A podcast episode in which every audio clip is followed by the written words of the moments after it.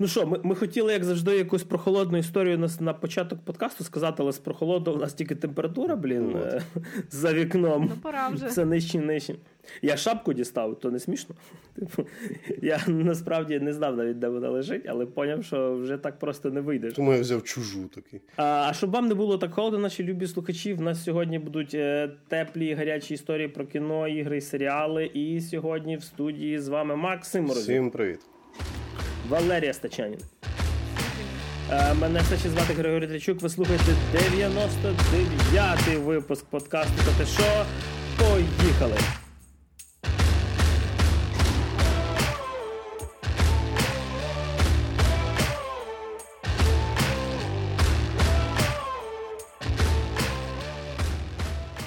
Добренько, почнемо, напевно, що неочікувано з відеоігор. Хе-хе, Лера тепер не просто може в кінці спригнути, тепер, тепер ще на початку поспати. Тепер я не приходжу на початок. Пройшов я новеньку частину новенької гри від студії Insomnia Games Marvel Spider-Man 2. Він же Людина Павук 2.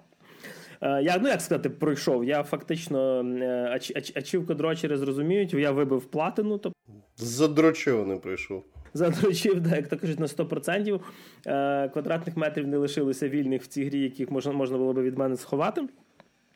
Але про все по порядку, тож поділюсь трошки враженнями. Скажімо так, як і перша гра, е, це так само, як і спін-офф про Майлза Моралеса, це е, екшен від третього лиця, як і було в перших двох частинах. Воно продовжує першу частину людини павука і, е, скажімо, таке самостійне доповнення про чорношкірого павука Майлз Моралес, про іншого персонажа.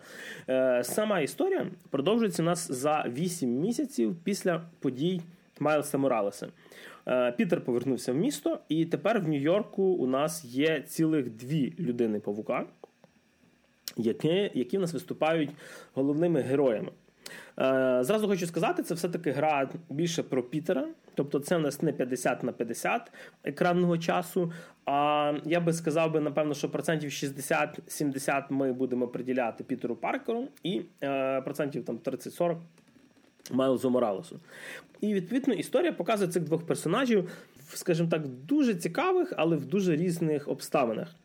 Е, якщо Майлз Моралес, його зараз основна проблема, що він пішов в коледж, йому десь треба е, зрозуміти, як попадати на пари, вчитися е, і паралельно супергероїти в своєму обтягуючому костюмі, літаючи по місту влитися в якийсь колектив е, певної такої школи. Це це ж та сама школа, яку ми могли бачити в мультсеріалі. Е, перепрошую, в двох останніх мультфільмах про Майлса Моралеса, ці які е, Into the Spider-Verse і Across the Spider-Verse. А в Пітера він вже тут, скажімо так, дорослий дядько, і проблеми в нього зовсім інакші. Крім того, що йому треба поєднувати м, сімейне життя з Мері Джейн, е, з теж саме супергероїкою, так само йому приходиться якось шукати роботу. Тому що, якщо ви знаєте в першій частині, і так, е, любі слухачі, я буду спойлерити гру 2018 року. Sorry. Готуйтесь. Готуйтесь. В першій частині. Е, скажімо так, його роботодавець трошечки пішов, е, пустився берега, і саме через це роботи в тій компанії, в якій працював Пітер, вже немає. І він шукає, так само, як це було в коміксах, він шукає собі роботу вчителем. Але так як час від часу на Нью-Йорк нападають всі всілякі там дивні лиходії, йому треба відволікатися, бігти з пар, і втриматись на одній роботі йому важко. Що це доволі доволі прикольно зроблено. Паралельно е, повертається в місто персонаж, про якого ми чули в першій частині, бачили про нього якісь. Е, Певні записочки, телефонні дзвінки і т.д. Е, друг дитинства Пітера Гаррі Осборн. Е, якого ви могли пам'ятати, можливо, якщо бачили старі фільми про людину Павука Сема Реймі. І відповідно, е, як ми граємо за Пітера, так граємо за Майлса, так ми граємо е, за Пітера в плані не тільки людини Павука, а його прості буденні, якісь, скажімо так, буденні пригоди. Треба де сміття виносити. На роботу ходити, сварити з Мері Джейн. Там, Така собі криза середнього віку. Ні, ні, він ще молодий. Да, він, ну, Йому тут там, е, якщо я не помиляюся, йому там в районі типу, 24 ну, щось таке, 26, можливо, років. Е, так от, до речі, за Мері Джейн теж дадуть пограти. Е, і слава Богу, на відміну від першої частини, це не така нудотіна, тому що в першій частині за Мері Джейн був дуже лінійний стелс. Тобто, буквально крок вліво, крок вправо, ти програвав. Тут геймплею за неї менше трошки, але він цікавіший, він трошки обширніший. Тому що, так як і геймплею стало більше, персонажів стало двоє. В нас так само з'явився ще один з островів, тобто там, де Бруклін і Квінс, е, Нью-Йорка. Тобто карта Нью-Йорка розширилася вдвічі. І відповідно тепер, щоб е, подорожувати, скажімо так, між островами Нью-Йорка, типу в Паркера і в Майлза е, з апгрейдів з'являються, так би сказати, такі невеличкі крила е, між руками, типу і тілом. Щось схоже, як було в старому мультсеріалі, типу 80-х, 90-х, Макс мав би пам'ятати, такі, типу, з павутина крили. А, Ні, їх в цьому мультсеріалі не було. Вони вже появились щось там Spider-Man Unlimited про майбутнє. А в тому мультику, що там десь він просто був таким фітнес-богом, коротше, який, звісно, був школьником невдахою, але тоді була така мода.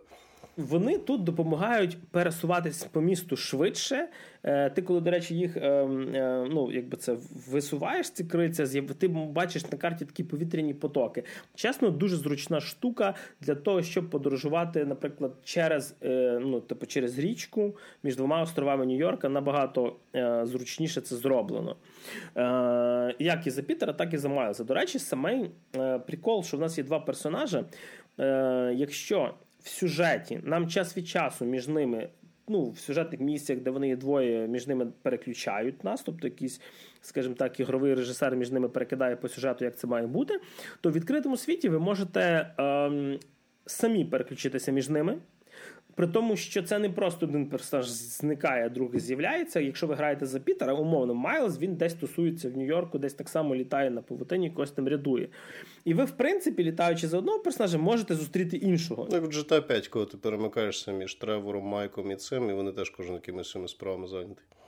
Е, Так, але типу, якщо в GTA, наприклад, ти переключався, але було тяжко насправді йдучи за Майка, типу, зустріти Тревора. Uh-huh. Типу, то тут ти можеш умовно летиш по місту, бачиш, Майлз товчеться з якимось там, типу, бандитами. uh Ти можеш до нього приєднатися, вони причому там навіть обмінюються фразочками, дають один одному там якусь п'ятюню, ще щось, типу, і т.д.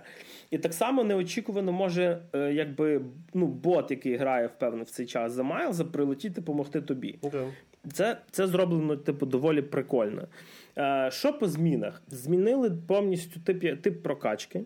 Тепер в них є ем, в кожного персонажа є свої скіли, і одне дерево прокачки, типу, якби яке ділиться на двох. І як колись ми могли відкривати всякі костюмчики, які здебільшого це були костюми з фільмів, з мультиків, з певних коміксів, там ще з якихось. Воно все тут є. Тільки в першій частині, наприклад, з цими костюмами відкривалися певні абілки для наших персонажів. То тут абілки вони вже є одразу. Е, в Пітера це спочатку, скажімо, такі механічні руки, які ви могли бачити в війні безкінечності від нього. А в Майлза, ну, це його цей електричний удар чи щось в такому плані. І це так само можна прокачувати. Як ви могли вже бачити е, по трейлерах, е, звісно, тут буде симбіот, чорненький наш Веном. І тут я хочу сказати одну штуку до людей, які знімали з Томом Харді дві частини фільму про Венома пограйте в гру, подивіться, як має виглядати Веном. Е, І якщо, наприклад, в старому фільмі Семі Реймі, коли Пітер е, отримав цього симбіота, е, він вів себе. Почався крінж. Да, почався крінж. Е, Фільми з Томом Харді, де Едді Брок був Веномом. Ну, це, в принципі, якась сімейна комедія. Тут якраз дуже класно показано, коли Пітер одягає, отримує на собі костюм симбіота. Я не буду спойлерити, як він його отримав, звідки він його взяв, де він його взяв. Це показували в трейлерах, це показували в анонсах. Типу, так що це не. Ти можеш спойлерити, що ти? Не показували, як отримав, просто показували вже на ньому. Yeah. І отут моменти, коли, наприклад, Пітер. Е, з часом міняється його характер відносно цього симбіота, Е, особливо в місіях, коли ти граєш за інших персонажів і тобі показують Пітера в костюмі симбіота десь з сторони, це місцями хорор на рівні чужого. Тобто, це дійсно зроблено стрьомно. це дійсно зроблено не так різко. Тобто ці зміни вони йдуть доволі поступово, скажімо так, е, часто, типу, ви доволі багато часу проведете з цим симбіотом. Типу.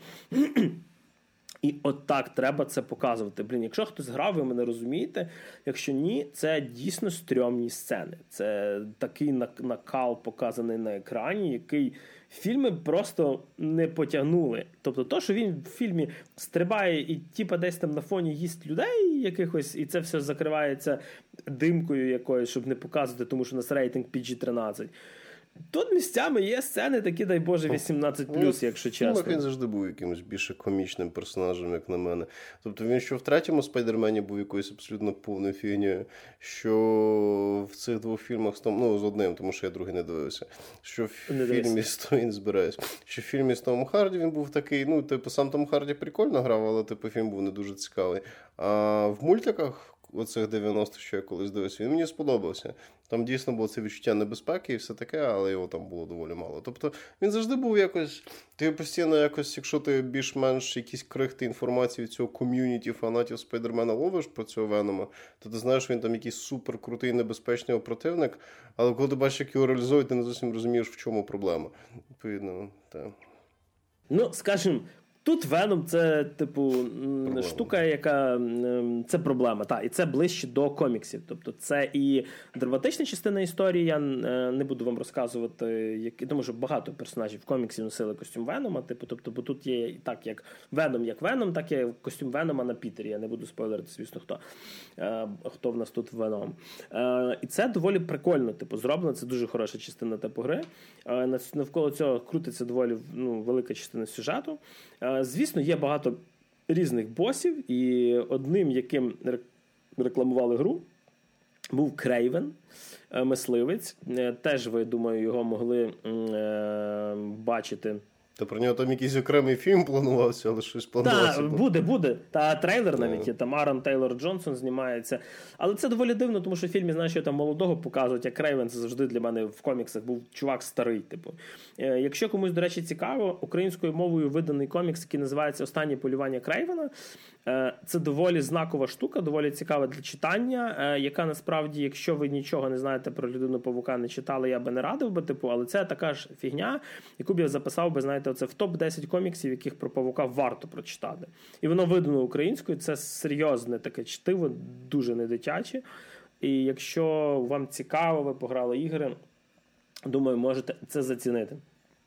Щодо геймплею. Е, в геймплеї стало менше всяких е, місій, типу цих додаткових, типу там збери, принеси і т.д.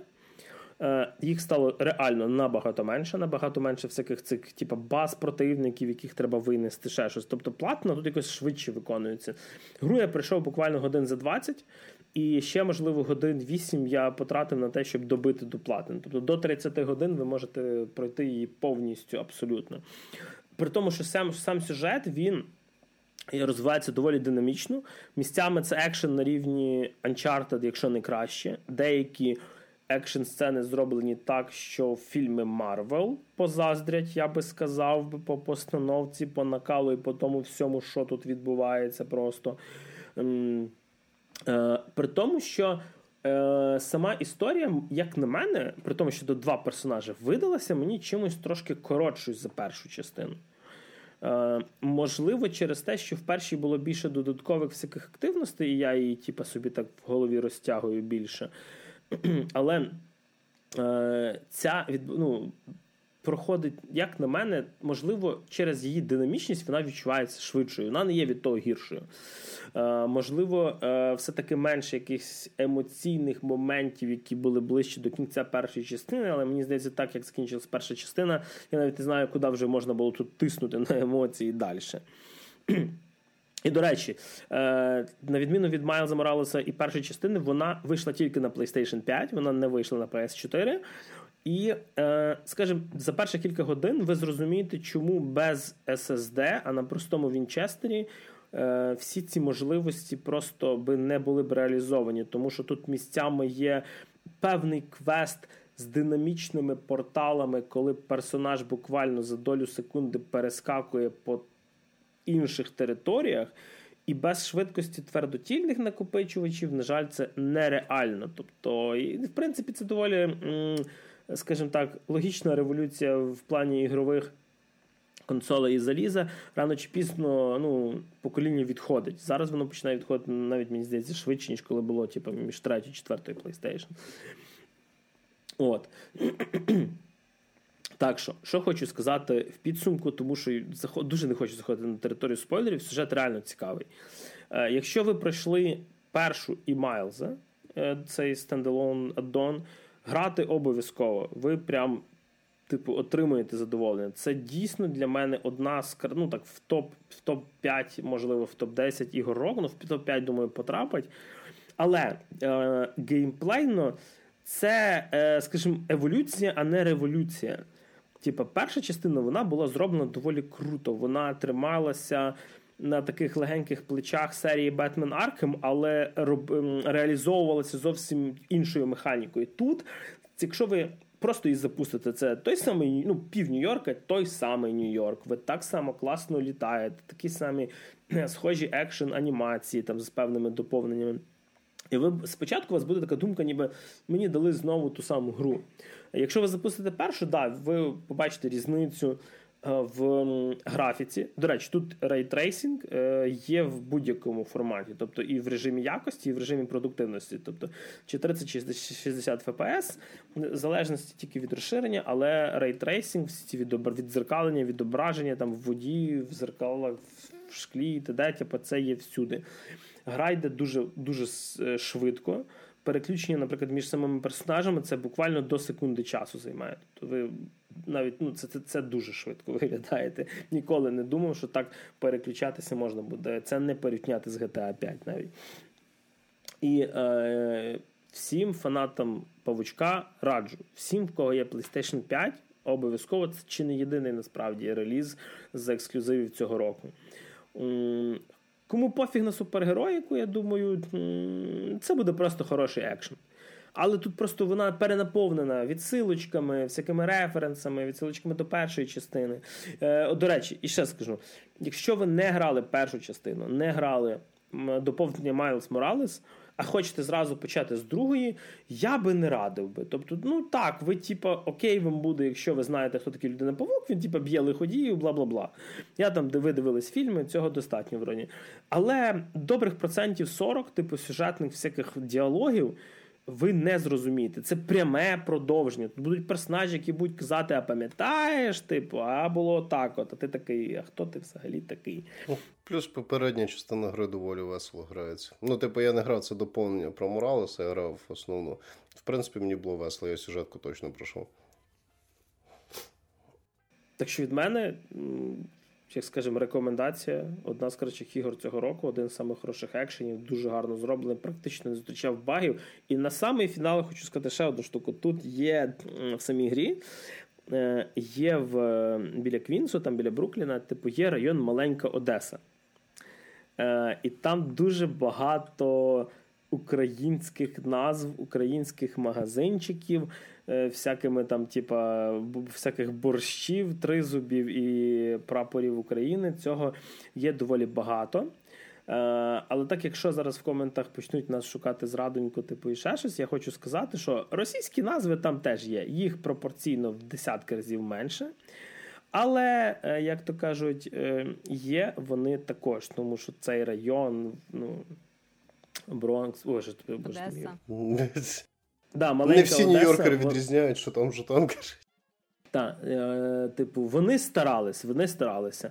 Української локалізації, на жаль, немає, але в іграх Sony їх ще поки що і не було, в принципі, ніколи.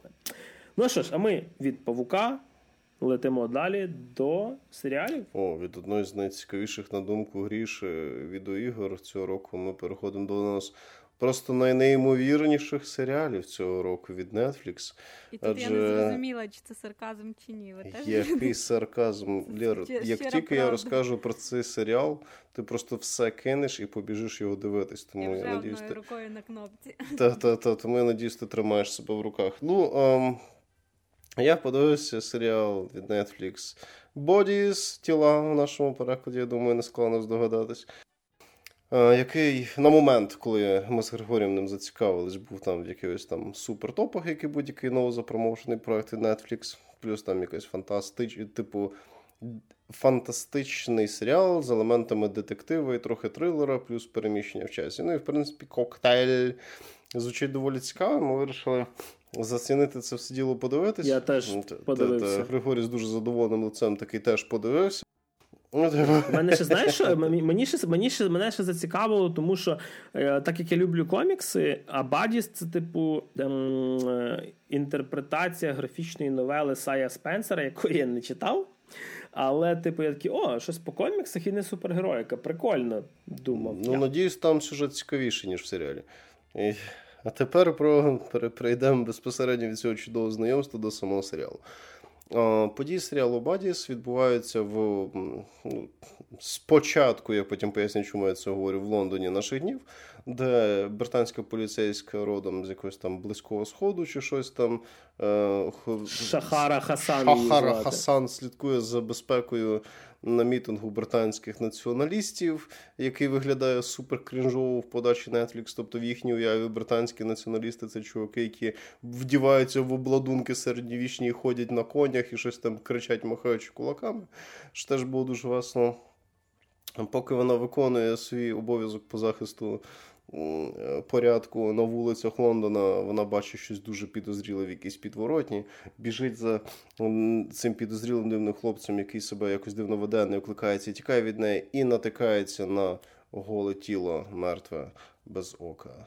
І тут, ну, само собою, викликається підкріплення, починається розслідування, і треба розбиратись, що власне сталося. Не кожен день ти побачиш голову мертвого чувака в центрі Лондона, все-таки. Хоча люди, які живуть в Лондоні, може мене поправити. Але тим не менш, типу. Е... І, типу, ти такий, угу, ну окей, починається, типу, у нас там зав'язочка, і тут нас Після того, як відбувається ця зав'язка в нашому часі, коли поліцейська знаходить на тіло, нам пояснюють автор, що все насправді не так вже й просто. Тому що десь через декілька наступних сцен нас переносять в інший часовий проміжок. Наприклад, в Лондон 41-го року, коли він потерпіває від бомбардувань зі сторони нацистської Німеччини під час Першої світової де місцевий поліцейський, якого грає доволі харизматичний чувак, і мені якого не пам'ятаю мені начхати, типу, е, грає типу місцевого детектива, який також випадкових сил умов, ну він такий трохи нечистий на руку чувак, але про це пізніше. Типу, е, знаходить абсолютно ідентичне тіло в тому самому місці. І теж з пробитим оком. При вкрай загадкових ну, при достатньо таких загадкових обставинах. Пахне вампірами або подорожами в часі.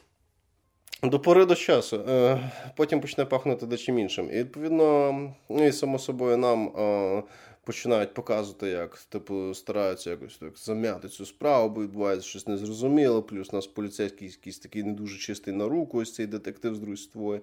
Вся фігня, йому там ще дають певну таку, якби це трошки грязна робота, не дуже чисті на руку інші люди, тобто він такий трохи корумпований коп, все таке. Ми так знайомимося вже із цим персонажем, і тут нас переносять в ще одну часову лінію. Вже в кінець 19 століття, 1890 та, 1890 коли ще знову вгадайте, кого знаходить місцевий поліцейський, який в той час займається охороною правопорядку. Ми такі, той... блін, що це за труп, якого та, та, що, що це за труп гастролер такий цікавий?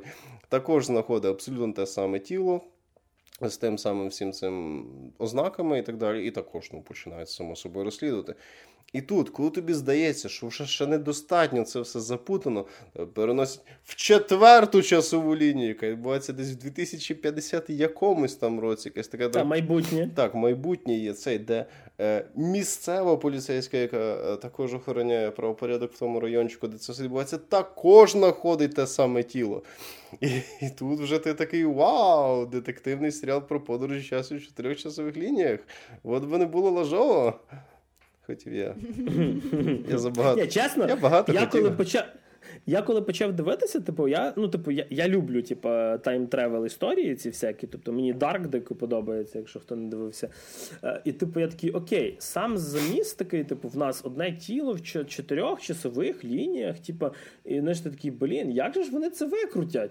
Макс, як вони це викрутять? Хуйово це все дуже викрутять. Ну, ми якщо хтось в силу якоїсь причин після цього прекрасного рев'ю, яке ви зараз отримаєте на цей серіал, все-таки захочете його подивитися, то ми прям дуже конкретно спойлерити вам не будемо. Але ми трішки так пройдемось по певним загальним рисам. Типу, в чому полягає основна, якби це. Ну, типу, ще трішечки ми рухнемось вперед. Розслідують вони ці всі вбивства, і вам е, на рахунок кожної з цих часових ліній дають певний референс про те, що власне в цих часових лініях так чи інакше відбувається. Тобто, наприклад, в тій лінії, що в 19 столітті, у нас є загадковий впливовий багатий чоловік, який якимось чином може бути пов'язаний з цим невідомим тілом. Плюс наш детектив там явно купає кудись до якихось дуже впливових людей. і Це все так загадково і містично стає, тому що це все що віяно такими різними плітками тодішнього Лондона. Тому що він ще знаходить певні речові докази, які можуть вивести на цього багато ті, що він якось з цим пов'язаний. Хоч прикол. Хоч. Е, Я не знаю, типу, як можна бути такими е, лінивими. Тобто нам показують цього багатія, який типа до чогось причетний, і ми маємо думати, чи він причетний. Він, блядь, саме велику фотку на плакаті цього серіалу займає. Цей тіп багатий. Ти Просто... не розумієш, Григорій, це інтрига в інтризі. Тобто, можливо, ти думаєш, тебе обманюють, обманюють. Тобто, виглядає так, ніби він причетний, а потім виявиться, що він не причетний, але він причетний, але не причетний, але в підсумку причетний. Потім в нас йде ця лінія в Другій світовій, де також якимось чином потихеньку зв'язують, що подібний загадковий випадок колись там був півстоліття назад, і до нього міг теж бути причетний дехто дуже серйозний. І тут якісь невідомі люди, які час від часу дають певні поручення цьому персонажі е, британському детективу, який в 41-му році певні порушення поручення з ключовою фразою цієї організації Remember you are loved. Коротше. Тому що це гасло Та... тої організації, яка причетна до цієї справи, про яку ми пам'ятай тебе люблять. Пам'ятай тебе люблять. Це оця така загадкова ця фраза, і ти не знаєш, хто до цих людей причетний. Якась секта, і... точно. Та так, ну крім жартів. Типу. Свідки його видають певні, ладно, не буду про це. І відповідно, е, в певний момент і і в нашій часовій лінії виявляється, що вони теж взнають ось ця детективша Хасан знає, що е, теж були якісь отакі от загадкові справи багато років назад, і теж знаходить якісь дивні докази, які дуже складно пояснити, що це відбувається, хто він так далі. І в майбутньому нам ще й розказують, що Ні, в майбутньому чуїха просто бухає. В майбутньому, чу... в майбутньому чуїха просто бухає разом з своєю сусідкою по під'їзду, я не знаю, як це назвати. Але е, там що тобі ще нагнітають, що відбувся в недалекому минулому якийсь катаклізм, після якого суспільство Британії змінилось назавжди. Ну і само собою тобі підводять до того, що це якось пов'язано з цією справою. Вся ця. І воно все починає ніби закручуватись, а потім воно перестає закручуватись. І тут ти стикаєшся з головною проблемою цього серіалу. Він нудний. Роялі в кущах? Е, ні, роялі в кущах це трохи пізніше буде. Там там, там, там взагалі цілий оркестр в кущах. Там просто, просто проблема в тому. Це слідча на кухні з сусідкою. Слідча на кухні з сусідкою. таємницю. Слід... Слідча на кухні з сусідкою просто сиділа, говорила про те, яка вона нещасна, як їй пощастило, що вона має імплант, щоб не бути інвалідом, як її брат в майбутньому. Слідча з нашого часу сильна незалежна жінка з близького сходу, чий чоловік там готує вдома їсти, бавить малого, і вона постійно бореться з непрофесіоналізмом поганих білих британських поліцейських. Чувак з 41-го року, ну там замінити якимось Хасаном вже не вийшло, його просто довелось мудаком зробити. Ну, чувак з 19 століття все-таки нормальний, але тільки по одній простій причині, якби не ця інша причина, мені здається, його б там теж зробили мудаком. До речі, а наші певні слухачі, як мені Григорій Запаняк казав, що ми з Грішою дуже любимо знаходити повісточку в сучасному мистецтві. Ну, оскільки ми так... та повісточка разить в очі. Що? Ні, ні, Лєр, ти не розумієш. Це ми троє такі з лупами просто дивимось на цей серіал і десь там це вичленяємо в своєму параноїдальному бажанні доїбатись. Так от, е, шановні любителі. Ми хочемо, але... Це само собою, не без цього. Так от, шановні любителі повісточки, ви можете, дивлячись цей серіал, просто зарані підготувати собі SGV Бінго в цьому серіалі. Просто. І Тут вас є все. все. Літералі все, по-моєму, крім людей, які там ідентифікують себе якось там, ну, з гендерними всіма цими штуками. А так, то, типу, якщо ми говоримо про більш е, загальновідомі якісь меншини, фігіншини і так далі, стереотипи, не стереотипи і так далі, все буде. Все, і що найсмішніше, ви хочете. воно абсолютно ні на що не впливає. Тобто, в, е, ну, в негативному плані також ні, але і в позитивному плані теж нічого не контриб'ютить в історію. Так. Тобто, воно не робить е, серіал об'єктивно гіршим, не робить його кращим. Воно, в принципі, нічого там не робить. Воно там просто є. Ну окей, це типу чисто для доповнення персонажів. Ти про... Ні, хоча ні, ні, ні, ні. В одній часовій лінії, в тій, що 19 столітті, все-таки певний нюанс з детективом є одним з ключових факторів, який йому мішає. Все-таки. Тобто, все-таки в одній часовій лінії це все-таки ще примотало так, що воно дійсно працює на сюжет. Ну, доволі нудний. Тому що, е, повертаючись до головної проблеми цього серіалу, він дико-дико-дико нудний. Я його себе дивитись в певний момент вже просто примушував, тому що я мав розказати про нього на подкасті. Він, е, попри те, що сама історія основна полягає в тому, що в наш час відбувся певний катаклізм, який пов'язаний з всіма цими часовими чотирма лініями, і це тіло так чи інакше з цим всіма речами зв'язані. Ти маєш ніби поступонько, так покрихтам, покрихтам, покрихтам збирати розгадку цієї історії. За цим надзвичайно нудно спостерігати. Серіал доволі ліниво знятий, е, персонажі доволі нецікаві. В деяких моментах він візуально прикольно зроблений, особливо те, що 19 століття і те, що Друга світа, там доволі естетичненько все зроблено. Але просто його стає в момент нудно дивитись. Персонажі якісь просто не чіпляють. Тобто вони всі якісь дуже або якісь такі стереотипненькі, або якісь паскуваті, якось примітивно зроблені. Тобто той, хто прописував персонажів, не дуже заморочувався з персонажами, щоб вони були якимись. Вони вони дуже чорнобілі, тобто злі завжди злі, добрі дуже добрі. Так, тобто тут. Та там, крім того, що це є чор... ну, типу, ти можеш зробити чорно-білу історію цікавою в плані персонажів. Тобто ти можеш зробити їх всіх цікавими, або якимись правдоподібними, або якимись харизматичними. Але цього в цьому серіалі немає. Вони всі просто грають, е, вони всі просто грають нудних персонажів, і вони грають їх так, ну не настільки поскільки. Ну, мені тут єдине, кого я радий був зустріти, чоловіка, човіха, яка грає, актриса, яка грає персонажку з майбутнього, О. це Шира Шира Хас. Це доволі прикольна ізраїльська е, актриса, uh-huh. яка колись грала в е, крутому міні-серіалі на Netflix, називається An Orthodox. Uh-huh. Він на реальних подіях. І е, дуже крута штука, дуже раджу. І так само вона грала в такому собі, е, типа, ем, життєвому серіальчику, напівкомедійному, напівдраматичному такому драмаді, який називався Штісель. Е, В мене його дивилася дружина, типу я з боку сів, і потім зрозумів, що я залип під нього просто капець. При тому, що ми дивилися його. Ні. Ні, а режисерка може і так, типу я насправді не буду зараз бригати, тому що я не пам'ятаю, вони в доволі різний час знімалися. Ем, але цей, але, типу, е, я дивився його е, на івриті з субтитрами, щоб ви собі розуміли. З кіпою на голові такий. Я знаю людей, так. які дивились Роксолану турецькою з субтитрами покійно встигли. Напевно, напевно турки. Ну, якщо пішла така п'янка, ми колись з друзями ж першого шрека польською ми дивилися. Ми розуміємо, Григорій. Ні, ну, е, Польськ... Шрек на польський це був ваш свідомий вибір. Так, так, так, звісно. А, а типу, цей, а штісель е, на івриті це просто ну, єдина звукова доріжка на Нетфліксі була.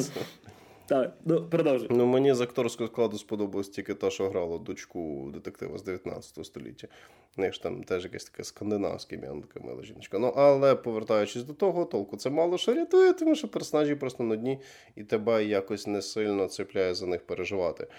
Плюс е, ще проблема в тому, що ти на початку думаєш, що цей серіал він, типу, аля детектив де ти будеш ніби розгадувати свого роду загадку, тобто, що в підсумку сталося, хто це зробив, як це зробив, кому належить це тіло, яке попадає в чотири різних часових проміжки і так далі, 50. А ні. В принципі, основну інтригу того, що відбувається в серіалі, ви знаєте десь всередині. Так, десь четверта, п'ята тобто, серія. Тобто, те, що станеться, чому це сталося, хто це зробив, нахрена і хто цей труп, ви, в принципі, знаєте відносно швидко. І далі воно переходить в те, чим е, колись пробу. Ну, типу, я, я от, е, це буде дуже дивне порівняння, але колись в нульових по телебаченню я дивився такий серіал називався Герої. І там е, колись теж був момент, коли ти ніби знавав, що станеться певна дуже серйозна жорстка подія, і персонажі десь на середині першого сезону знали, що станеться, і далі йшло діло до того, щоб просто це якось зупинити. Тобто там також вміння розуміти майбутнє. Типа, відвернути майбутнє. Так, типу, свого роду відвернути майбутнє, і ти слідкуєш з тим, як вони стараються відвернути це майбутнє. А і тут всі герой... таки просто давайте труп не буде валятись кожні 100 років в якомусь новому місці. Ой, Лера, це, це сама тема, чому він потрапив в чотири часових лінії. Це такий стид просто. ну, це такий хоч, рояль в кущах. просто подивитися. Ну, ви так заінтригували насправді. Ти хочеш подивитися? Ми тобі після випуску розкажемо. Я не буду дивитися. Купи, головне, купи якогось вина. Це дуже важливо. Це після другої серії це просто стає неможливо дивитися отак, типу, свідомо. Вони затягують, вони ниють. Інтрига і вони оце. Так. Там там постійно якісь ціниття, переходи в ці якісь особисті. Ну, типу, знову ж таки, нічого немає проти там особистих ліній з особистим життям чи якимись там проблемами так далі персонажі. Це робить їх більш комплексними, більш цікавими і так далі. Але просто там це зроблено нудно. Плюс, знову ж таки, пам'ятайте про SGV Bingo, що робить це все ще смішніше. Плюс. Е- Ще раз там стиль до зйомок, тобто, якщо те, що знято в другому столітті е, в друг, в лінії Другої світової, що доволі прикольно, гарно виглядає, такий такий Біошок Інфініт, просто тільки без літаючого міста. В 19 столітті теж доволі гарно виглядає в стилі всіх цих серіальчиків для жінок про всяких там дворян, графів, графині і так далі. То в нашому часі воно знято якось так. Ну, типу, так, ну нормально, то лінія в майбутньому знята взагалі абсолютно на від'їбась. Відповідно, там буквально Які в тебе. така Та, з часом кінематограф стає все да, сумнішим, походу, в, в уяві автора серіалу. І відповідно. Ти вже на середині взнаєш, що сталося. Ти на середині гри е, серіалу гри е, взнаєш, типу, в Бінго, взнаєш, хто це зробив, по великому рахунку, чому він це зробив. І там буквально декілька штришків, типу, як саме що це було зроблено. І ти такий. Е, Добре, а за чим я тепер буду дивитися? За тим, як персонажі спробують це все діло зупинити. І це супер нудно виглядає. Тобто, по-перше, не робіть чотири часових лінії, якщо ви не можете примусити глядача прям зацікавленням перескакувати між кожним. Тобто кожен раз, коли ви пихаєте багато там персонажів, тобто це це може працювати не тільки з різними часовими лініями, це може працювати просто в серіалі фільмі, де просто декілька сюжетних ліній. Треба вміти робити так, щоб тобі за кожного з цих за кожним з цих персонажів було цікаво слідкувати, щоб тобі щоб ти ти прям от, от, от в тебе відбувається цей от перерив лінії одної, відбувається наступна, але ти маєш пам'ятати, наскільки от тобі цікаво, от, от, а от а от чим продовжиться те. Вони не змогли цього зробити. По-перше, типу, крім того, що сюжет загалом доволі нудний. Так вони ще й умудряються якось робити ці переходи так, що тобі по великому рахунку насрати. І коли ти проходиш через кожного з тих чотирьох сюжетних ліній, такий, а, та, та, там ще це з майбутнього що хотів робити. А, ну та. Ну да, ну, ну роби, ну роби на це. Ну і типу, і ти, воно якось. Поступово пробує якось розкочегарюватись, і ідея звучить цікаво. І при, при належному монтажі, при належній написанні сценарію, при належній якійсь динаміці, це все можна було б дуже круто виглядати. Але воно так не виглядає. І в певний момент там що починаються просто якісь моменти, від яких тобі вже хочеться сміятися. По-перше, багато персонажів. Там є дві сюжетних лінії, де перс... три сюжетних лінії, три з чотирьох. Е, в нас зав'язуються аля, ну, типу, два рази романтичні лінії, один раз такий, типу, тато, тато-донька релейшени. І вони з'являються між людьми, це симпатія на абсолютно от, рівному, як мій смартфон місці. Тобто просто ні звідки. От просто ні з того, ні з цього там. Хтось там в когось ні звідки. Просто от ні звідки. От просто так. Ти просто такий опа, іскра буря, все. Типу, і ти такий, що? Чому? Вони Чому? Типу, персонажі там побачили один одного, там, знаєш, два дня, Та, і вони такі, все, а, це любов до гроба. Так, а через півтора епізоду вони себе ведуть так, ніби вони все життя разом виросли, вони просто безумовно вже не можуть. Ти такий, ну, Це справжнє що? кохання. Так, так, так, як скажеш. І відповідно це. Е, е, і, і, і ти такий, добре, це, це, це теж було дуже тупо. Тобто просто абсолютно якось ні звідки не зрозуміла, несподівана тяга різних персонажів один до одного, які ну не так, щоб пройшли якусь перевірку своїх відчуттів один до одного тими чи інакшими ситуаціями, або це не було нічим спонукано. Тому що в хороших історіях, в принципі, взагалі там, навіть якщо у тебе вбудовується прив'язаність між якимись персонажами, то дуже довгий час вона починається або з того, що вони в принципі один одному, або не цікаві, вони схарні, потім вони якось проходять разом через різні, речі об'єднуються, або воно якось поступово в якусь поступову логічну динаміку перестає. В тілах цього немає в тілах просто було впадло прописувати чому. От і все. Е... До речі, це знаєш, що я побачив дуже часто в всяких коментах, типу на різних там не знаю групах, е, десь там в Телеграмі про цей серіал. Е, Типу, оце порівняння його з, е, з темрявою, типу з пітьмою. О, ну, нічого це собі. Прям...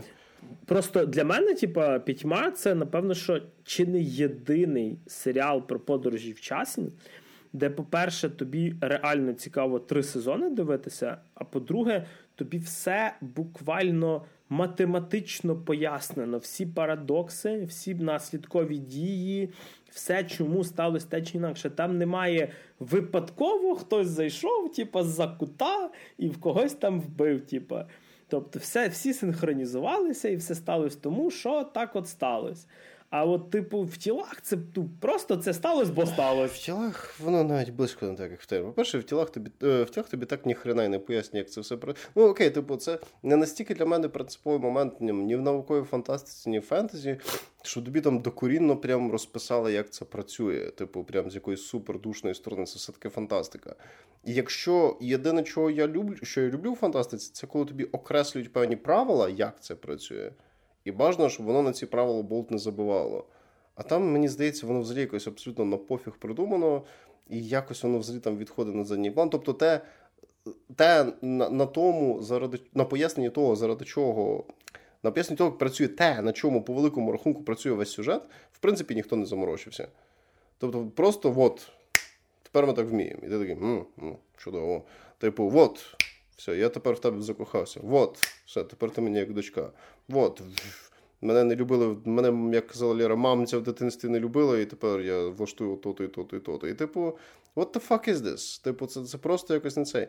І потім, само собою, для того, щоб додати ще більше нам ці динаміки, є організація створена, яка слідкує за тим, щоб в всіх цих чотирьох часових е, лініях все зійшлося саме так, як треба головному злодію. І я думаю, в Локі це було цікавіше. І само собою, кожен раз для того, щоб додати хоча б якоїсь динаміки всю цю історію, або хоча б якийсь несподіваний пород заради несподіваного повороту, в цій організації просто може бути хто, блядь, завгодно. От просто ні звідки. Знаєш що?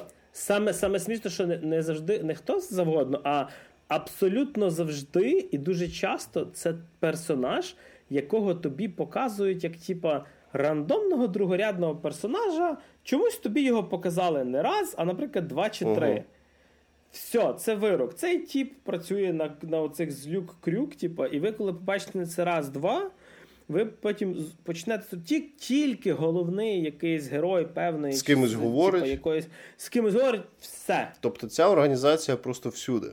І ці організації чомусь всрались четверо абсолютно рандомних людей, які не мають ніякої влади і впливу на цей світ, і, в принципі, безпосередньо до самої ситуації, крім того, що відбувається в сучасній часовій лінії, не, не причетні. І, само собою, там якийсь сюжетний пород, о, ми там зловили такого-то, такого-то, він або вона причетний, або причетна до цього цього. Дякуємо, сер. Але шкода ж ти це знайшов пам'ятай, тебе люблять. І ти такий, о, ніхіра собі, там, не знаю, шеф поліції Лондона теж з ними. Такий, Вау, як цікаво. Або там... Ви через серії 3 просто почнете е, вгадувати. Та, та. Можете собі зробити гру на випивання, це, вгадати, це, хто. Цей серіал треба назвати не Бодіс, цей серіал треба назвати Бінгос. Розумієш, просто треба було отак оце робити. І і в певний момент це також стає нудно, тому що це те, що в мене було з цими, з восьмими зоряними війнами. Сюжетні повороти просто заради сюжетних поворотів, що в певний момент починає набридати. І тут те саме. Тобто, само собою, в цій організації просто всі підряд, всі, крім походу, наших чотирьох героїв. Типу, Тобто, і, і ця організація якась теж дивна. Ти не зовсім розумієш, що і навіщо вони мають робити. А особливо, коли, типу, головний антагоніст, ну він якось там мав би їм це. Та, там ще не показано, а як він всіх цих людей туди позавербовував, тому що сама організація функціонує якось дивно. Ну, типу, там в нього там єдине, що мені дійсно сподобалось, це те, як людина, яка умовно, скажімо так, перемістилась з майбутнього в минуле, використовує свої знання з майбутнього. Добре, це дійсно прикольно. Це мені сподобалось я зрозумів, що чувак, який писав сценарій, теж читав Стівена Кінга, молодець.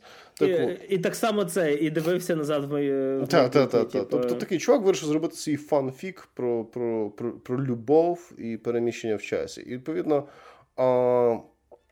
Але як, типу, функціонують ця організація, коли ви подають суперзагрозливо, чому вони всі з ним? Просто незрозуміло. Ну і так, вже переходячи до, напевно, якогось поступового епілогу цієї прекрасної історії. Те, як вони змогли впоратись з цим супермогутнім антагоністом, це було навіть не смішно. Я не буду спорити конкретний момент, але це один з найтупіших способів подолати антагоніста зі всіх можливих.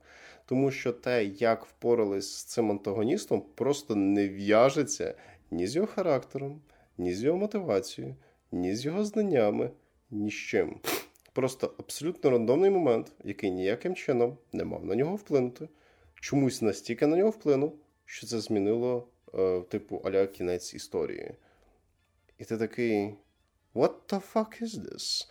Тому е, моя рекомендація така. Ви хочете, от вас 8 годин вільно, 8 годин вільного життя, і ви хочете там з своєю коханою людиною або просто з друзями посидіти щось поржати на швидкості 1.25, е, зіграти якесь бінго, коли відбувається якийсь дебільний стереотипний момент випити. Чи просто щоб у вас там щось на фоні побубніло, поки ви займаєтесь, може, якимись своїми побудовими справами, або вам робота дозволяє це робити?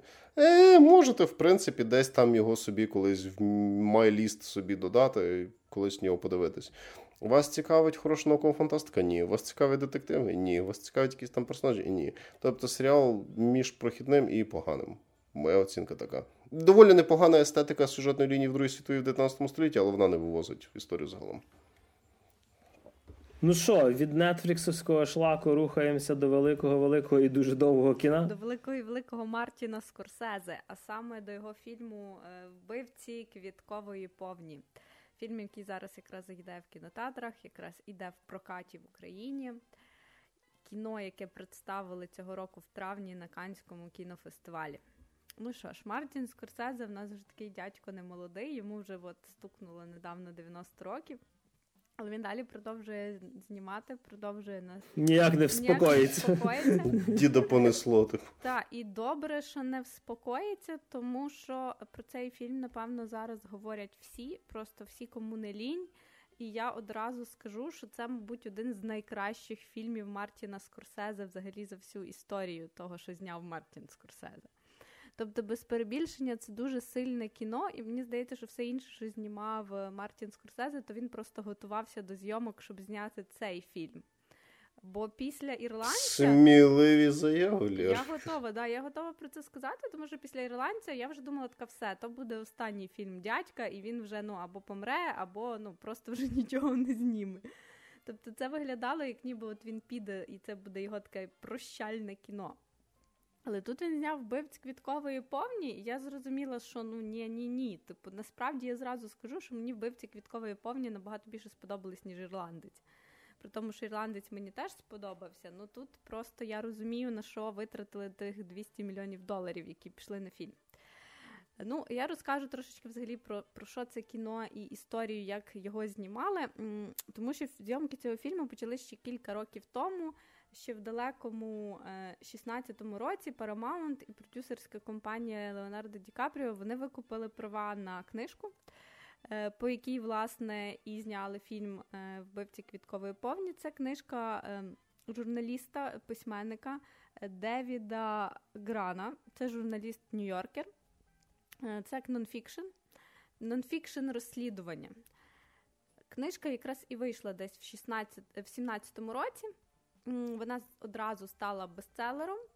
Це розслідування про те, як відбувалось вбивство корінного населення індіанців, корінного населення Америки в штаті Оклахома.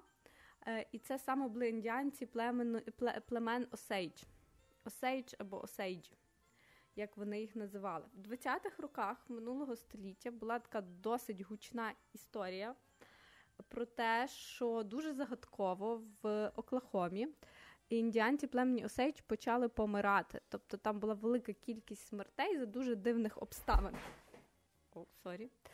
І е, ніхто не міг зрозуміти, як взагалі це все відбувається, що сталося. Типу, ця подія е, була одною з перших справ ФБР. Це тоді ще було навіть не ФБР, а просто бюро розслідування. Це пізніше вони вже стали ФБР. Бюро фед... бюро федеральних маршалів вони ж були свого часу. І це була їхня перша а... така гучна справа, яку вони е, розкрили. І саме про це книжка.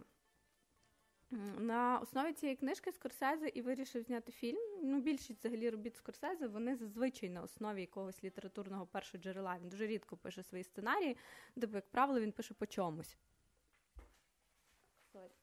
І це якби не виняток. Він так само е, взяв е, цю книгу як е, взірець для сценарію і почав роботу. Тобто сценарій писали дуже довго. Сценарій писали десь близько двох років. За весь цей чи... Та, за весь цей час Paramount відмовились взагалі знімати і продюсувати кіно, і права перейшли до Apple. Відповідно, це знову ж таки історія, де стрімінгова платформа знову взялась просувати Скорсезе, як минулого разу з ірландцем Netflix. Але правда, Paramount залишили за собою право на дистриб'юцію фільму, тобто і тому ми можемо його бачити власне в прокаті.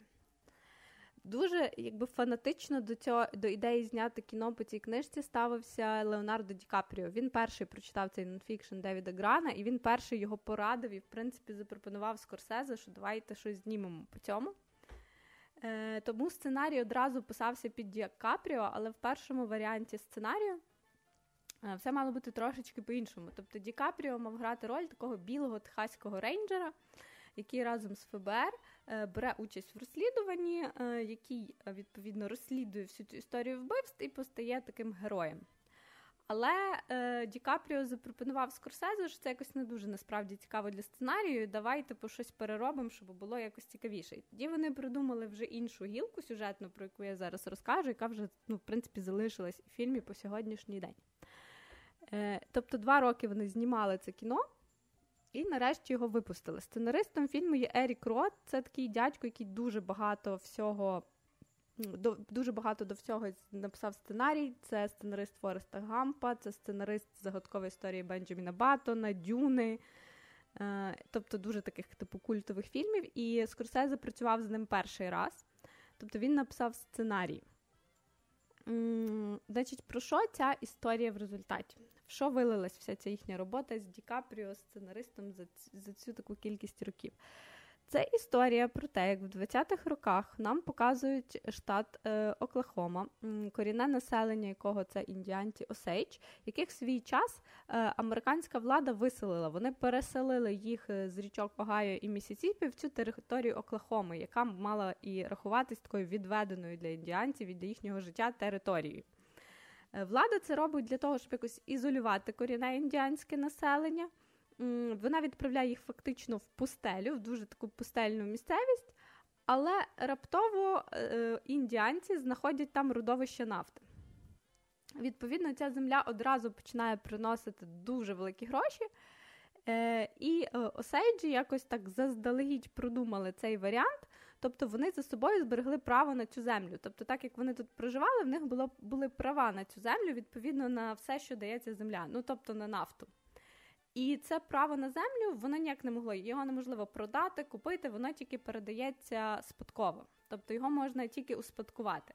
Відповідно, все корінне населення індіанців воно різко стає дуже багатим через цю нафту, і вже інтереси влади і білих людей вони дуже різко змінюються. Тобто тепер їм дуже стає цікавий цей регіон.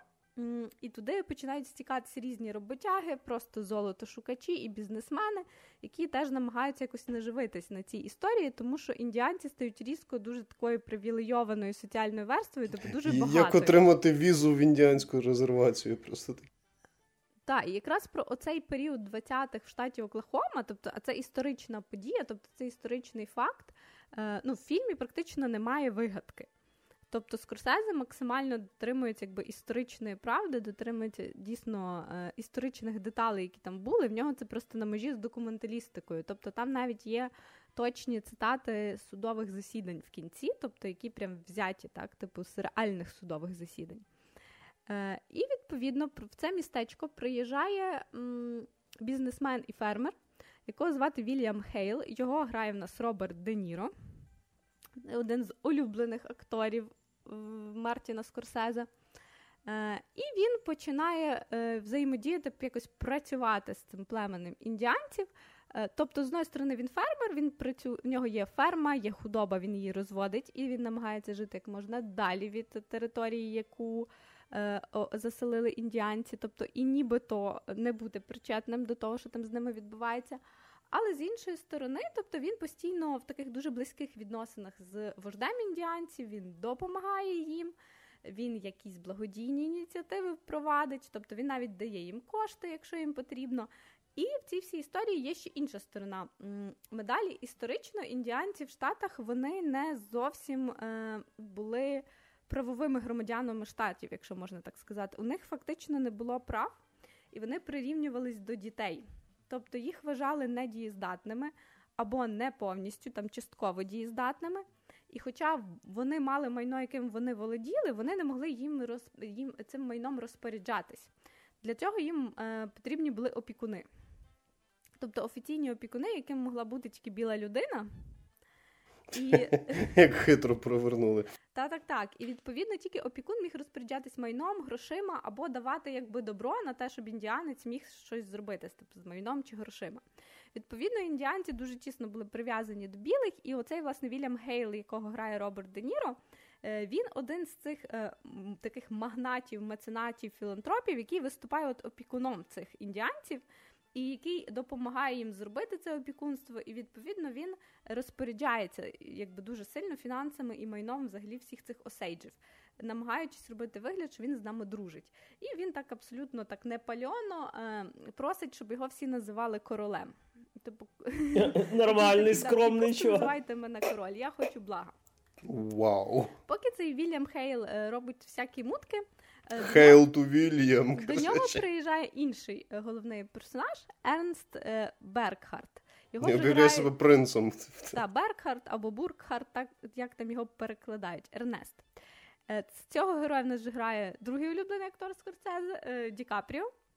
Це персонаж, який приїжджає з Першої світової війни, повертається в цивільне життя. Він ветеран війни, він отримав поранення, будучи поваром на війні. І відповідно, так як він вже теж фізично не дуже там працездатний до важкої фізичної роботи, він приїжджає до свого дядечка Вільяма Хейла, бо це типу його дядя. Е, щоб той дав йому якусь роботу, ну і він там чимось міг міг, міг зайнятися. І відповідно це два головних персонажі, навколо яких в нас і будується весь сюжет. І ем, Ернест е, Буркхарт, він такий, е, це це такий максимально жалюгідний персонаж, який зображується нам абсолютно слабким чоловіком, який, в принципі, ні на що не здатний, не знає, куди себе притулити. І от, власне, його дядечко повністю за нього вирішує, що ж він буде робити і чим він буде займатися. І він так, типу, тихесенько е, роз, показує і розказує йому, що дивись, тут є дуже багата індіанка з дуже багатої сім'ї, її звати Молі Кайл. І, власне, от вона вдова, тобто їй там попередній чоловік з ним щось трапилось, типу, і е, ну, це дуже вигідна партія, тому що вона дуже багата, і скоро до неї перейде весь спадок її сім'ї. Якби зверни на неї увагу. Ну і взагалі вона така симпатична, класна, там задумайся. Ідеально. І, власне, Ернест він починає працювати водієм цієї індіанки. Е, тому що що дуже цікаво, так як індіанці всі були тут багаті в цьому штаті, відповідно, вони дуже часто брали в прислугу білих людей. Що для мене було типу, навіть трохи шоком. Як вам таке, хлопці? Да, тому що я ніколи не бачила це в кінематографі. Тобто, а там, ну тобто, прислуга в будинках, прибиральниці, няні, водії це дуже часто білі люди, тобто обслуговуючий персонал. І цей Ернест він просто не дивлячись на те, що його дядя це меценат і філантроп, він приїжджає до неї і просто стає її водієм. І нечувано, негадано, але він розуміє, що крім того, що в неї гроші, він реально ще й в неї закохується. Тобто і вона реально в нього закохується. І розуміє, що в нього не тільки гарне, миле, смизливе личко, це Леонардо Ді Капріо, а що насправді він їй справді подобається. Хоча вона сама називає його завжди койотом, тобто натякаючи на те, що він типу білий, хитрий чоловік, і всі вони хочуть насправді від індіанців ці білі люди тільки одного, тобто це їхні гроші і наживитися. Але вони закохуються і вони одружуються. І на фоні цього в нас і розвивається якби оця історія, типу взаємин Молі індіанки і Ернеста. А крім того, на території Оклахоми весь цей час на території їхнього селища відбуваються загадкові вбивства. І вони відбуваються вже дуже давно, і їх стає вже більше 27, а насправді вже типу кілька сотень. Це триває кілька років. Ну, але ніхто не розуміє, що відбувається. Тобто індіанці гинуть з загадкових обставин. Це може бути якесь вбивство кулею в потилицю, це може бути якесь отруєння. Е, Ніхто не розуміє, що до чого. Але так як вбивств стає все більше, індіанці починають все більше задумуватись, що щось, мабуть, ну, явно відбувається тут не те. І, е, власне, Молі в неї е, досить велика сім'я, в неї є мати, в неї є кілька сестер. Е, одна з старших сестер, ще кілька років тому гине. І вони розуміють, що ну, що, щось тут не те. Не знаю, зараз буде невеличкий спойлер, хоча це насправді є в рецензіях і дуже це є на початку фільму. Але потім в Молі гине ще одна сестра і мама. І відповідно, типу, вона вже починає задумуватись про те, що ну. І її чекає щось схоже. Вона наймає детектива приватного для того, щоб почати розслідування всіх цих власне загадкових смертей. А ще однією фішкою того, що відбувається дуже дивного в цьому поселенні, це те, що крім смертей, індіанці дуже часто хворіють на хворобу, які місцеві лікарі називають виснажливою хворобою. Так, тобто це коли людина виснажується і вона поступово втрачає сили, типу фізично, і просто в якийсь момент злягає.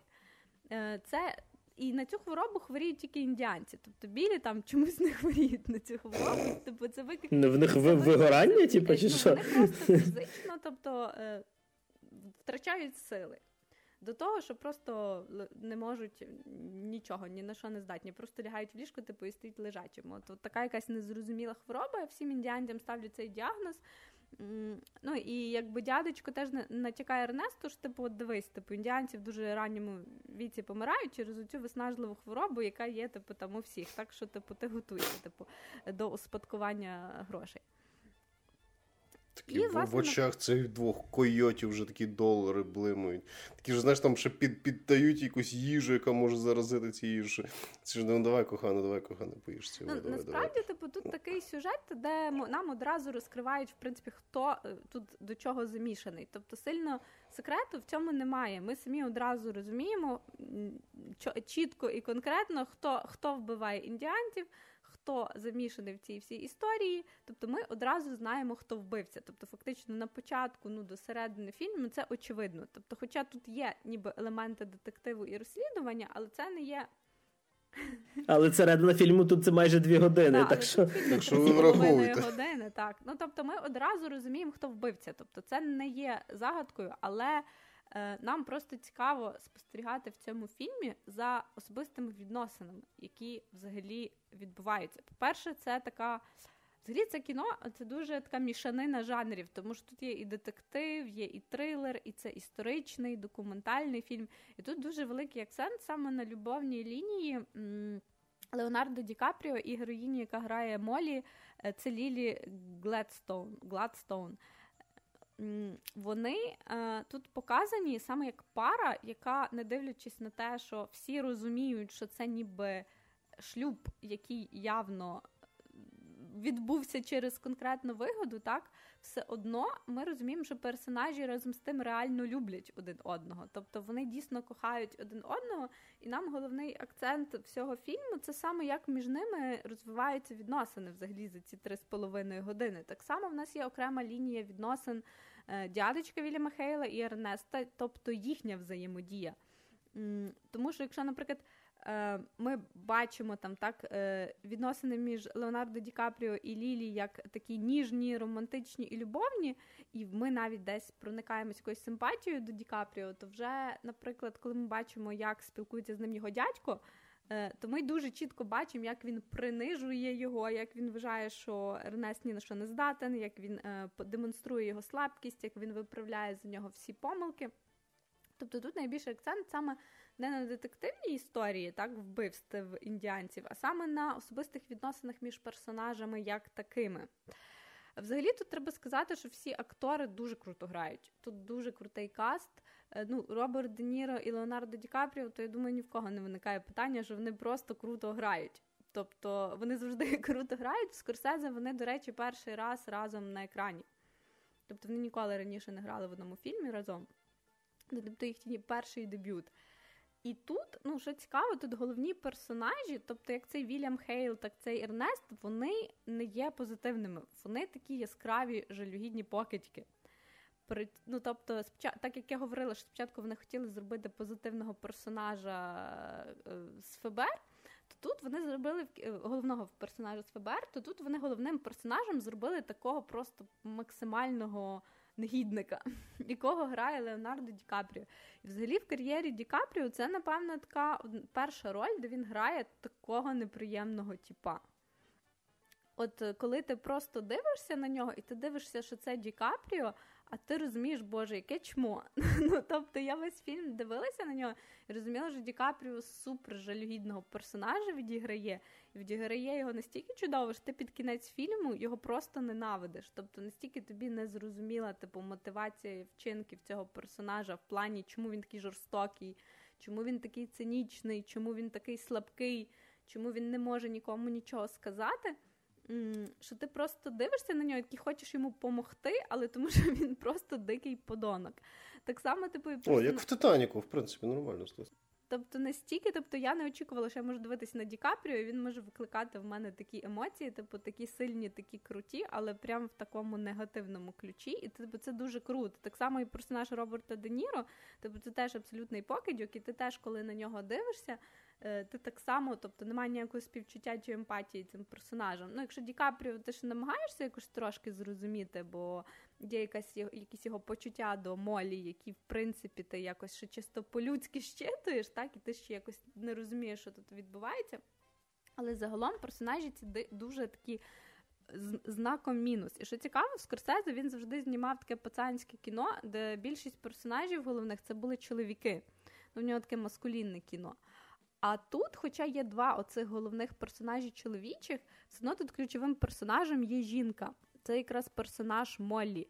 І в той час, якщо чоловіки вони такі відверті мудаки, то Моллі тут єдиний персонаж, який має якісь цінності, Промінчик світла. Да, який має якусь мораль, і це персонаж дуже сильний. Тобто нам прям показують таку сильно витриману жінку. В неї дуже мало тексту в кадрах, насправді. Вона дуже рідко говорить. Вона, якщо говорить, то говорить так дуже чітко і по ділу. Тільки те, що треба. Але ну наскільки перше круто її грає Лілі Гладстоун, тобто вона дуже круто відіграє. Тобто всі вже говорять, що на неї чекає Оскар. Ну і це правда. Тобто вона настільки якось вжилася. Лєр, Лєрі вже повідомили, це правда. Її чекає Оскар. Ну, всі говорять про те, що Ді Капріо і Лілі чекає Оскар. І це ну правда. Тобто, тому що Ді Капріо дуже круто зіграв. Вона так само, ну, по-перше, вона сама дійсно є. Ем, індіанкою, тобто вона сама одна з корінного населення Америки, тобто її знайшли саме частково і взяли на цю роль через це, тому можливо вона дуже добре розуміє, що вона грає. Ну тобто, кого вона грає, якого персонажа вона грає. І просто персонаж настільки виписаний, що це єдиний сильний персонаж, це єдиний персонаж з якоюсь неймовірною силою волі, і цей персонаж жіночий, що насправді дуже не характерно для Скорсезе, бо в нього в більшості фільмів немає таких персонажів жіночих які би взагалі займали таку от, таке місце в його стрічці. А тут ну, це просто дуже якби, цікаво виписано. Ще цим цікавий фільм. Фільм дуже гарно знятий. Він знятий дуже гарно з операторської точки зору. Там дуже багато портретних кадрів, і які чередуються з загальними кадрами. Тобто, це все знято на стару плівку таких дуже стриманих тонах, така дуже приглушена, кольорова, така коричнева пепельна гама. Ну, знято все в сепії. Тобто дуже наближено, що дійсно відчуваєш, це ніби 20-ті роки. Тобто ж це якраз типу так, той десь період.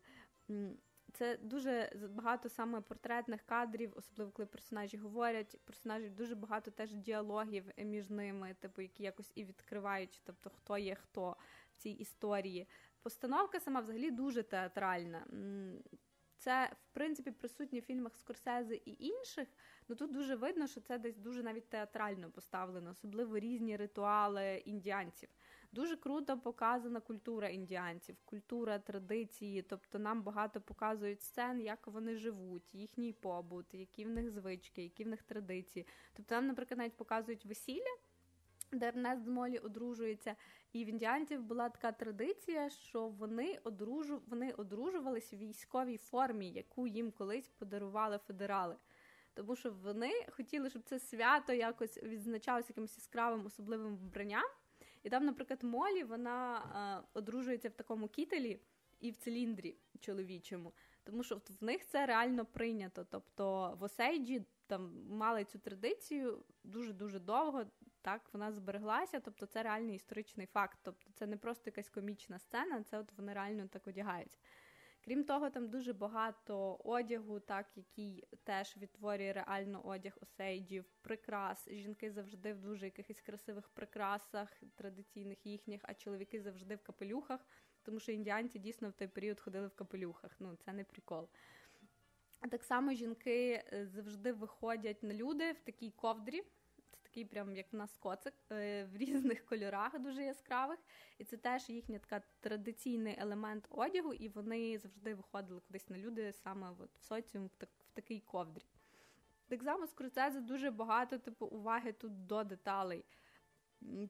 Уваги деталям приділив. Так само музичний супровід це дуже або якісь такі мотиви індіанські, дуже багато барабанів, дуже багато ритміки, блюзові мотиви.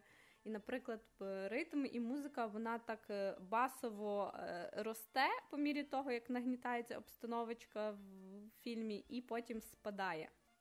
Ну, тобто, фільм дуже красиво зроблений. Насправді він довгий, він реально довгий, це важко висидіти 3,5 години в кінотеатрі. Можливо, він десь ну, невиправдано довгий з одної сторони, та? тому що ми знаємо, що Скорсезе любить фільми по 3-4 години, в принципі, можна зробити коротше. Але я не можу сказати, що в мене було відчуття, що я сижу 3,5 години і не можу це витримати. Тому що фільм дуже цікавий, фільм дуже глибокий. Єдине, що він монотонний, е, він реально дуже повільний. І це такий темп, який Скорсезе колись, яким Скорсезе колись знімав фільм Мовчання. Якщо може хтось бачив, це дуже популярний фільм Скорсезе. Він теж дуже довгий, він теж дуже так повільно, монотонно знятий. В цьому фільмі теж цей момент він не дуже динамічний, хоча там вистачає і якогось детективчику, і розслідування, і вбивств, і навіть крові, і прямо таких жорстоких сцен, але він все одно дуже повільний. Типу, хто не стягує такий повільний ритм, тому можливо буде важко. Він не супердинамічний. Ну і він теж дуже ділиться чимось схоже, як на Опенгеймер, бо спочатку нам розповідають історію, е, ну якби зав'язку. Головні персонажі, хто вони, що відбувається. Нас поступово знайомлять з кожним персонажем, так само нас поступово знайомлять з кожним персонажем, який буде вбитий в фільмі. Що типу теж досить цікаво, бо нам трошки розказують про кожного персонажа перед тим, як його позбутися. Хоча це можна було і скоротити.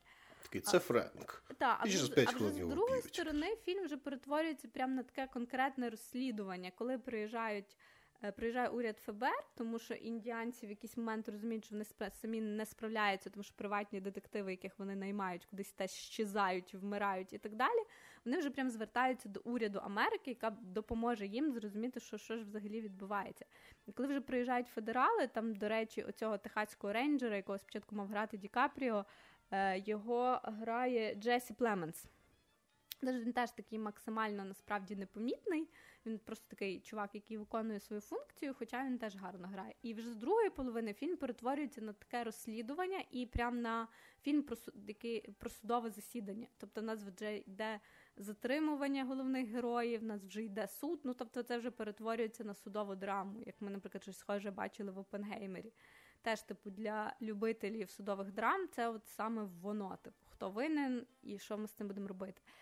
І ну, фільм, взагалі, я ж кажу, тут дуже такий мікс жанрів, дуже круто, що він взагалі висвітлює цю проблему індіанців, тому що це, напевно, вперше таке кіно в американському кінематографі. Американці ніколи не розказували нікому про цю свою темну історію, темну пляму в своїй історії.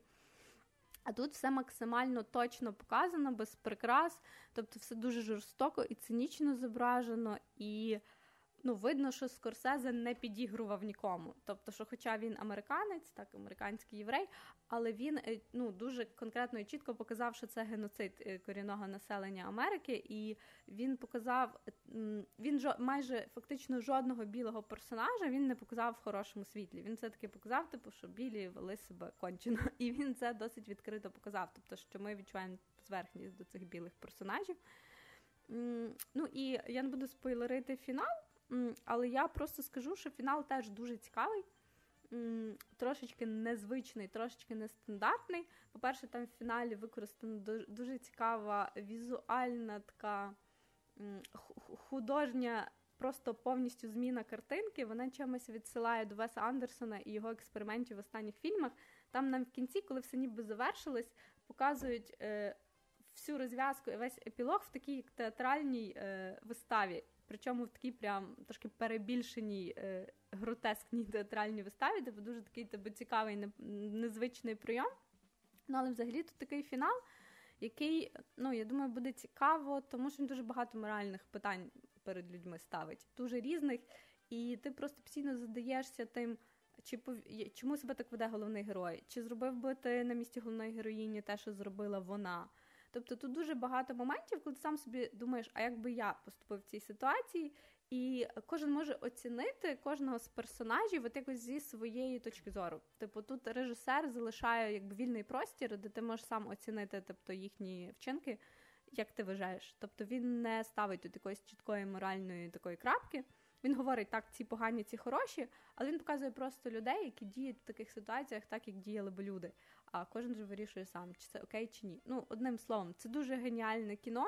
Е, я би радила всім йти в кінотеатри, поки воно йде, бо це прям головний претендент на Оскар як найкращий фільм і як найкращі ролі головні.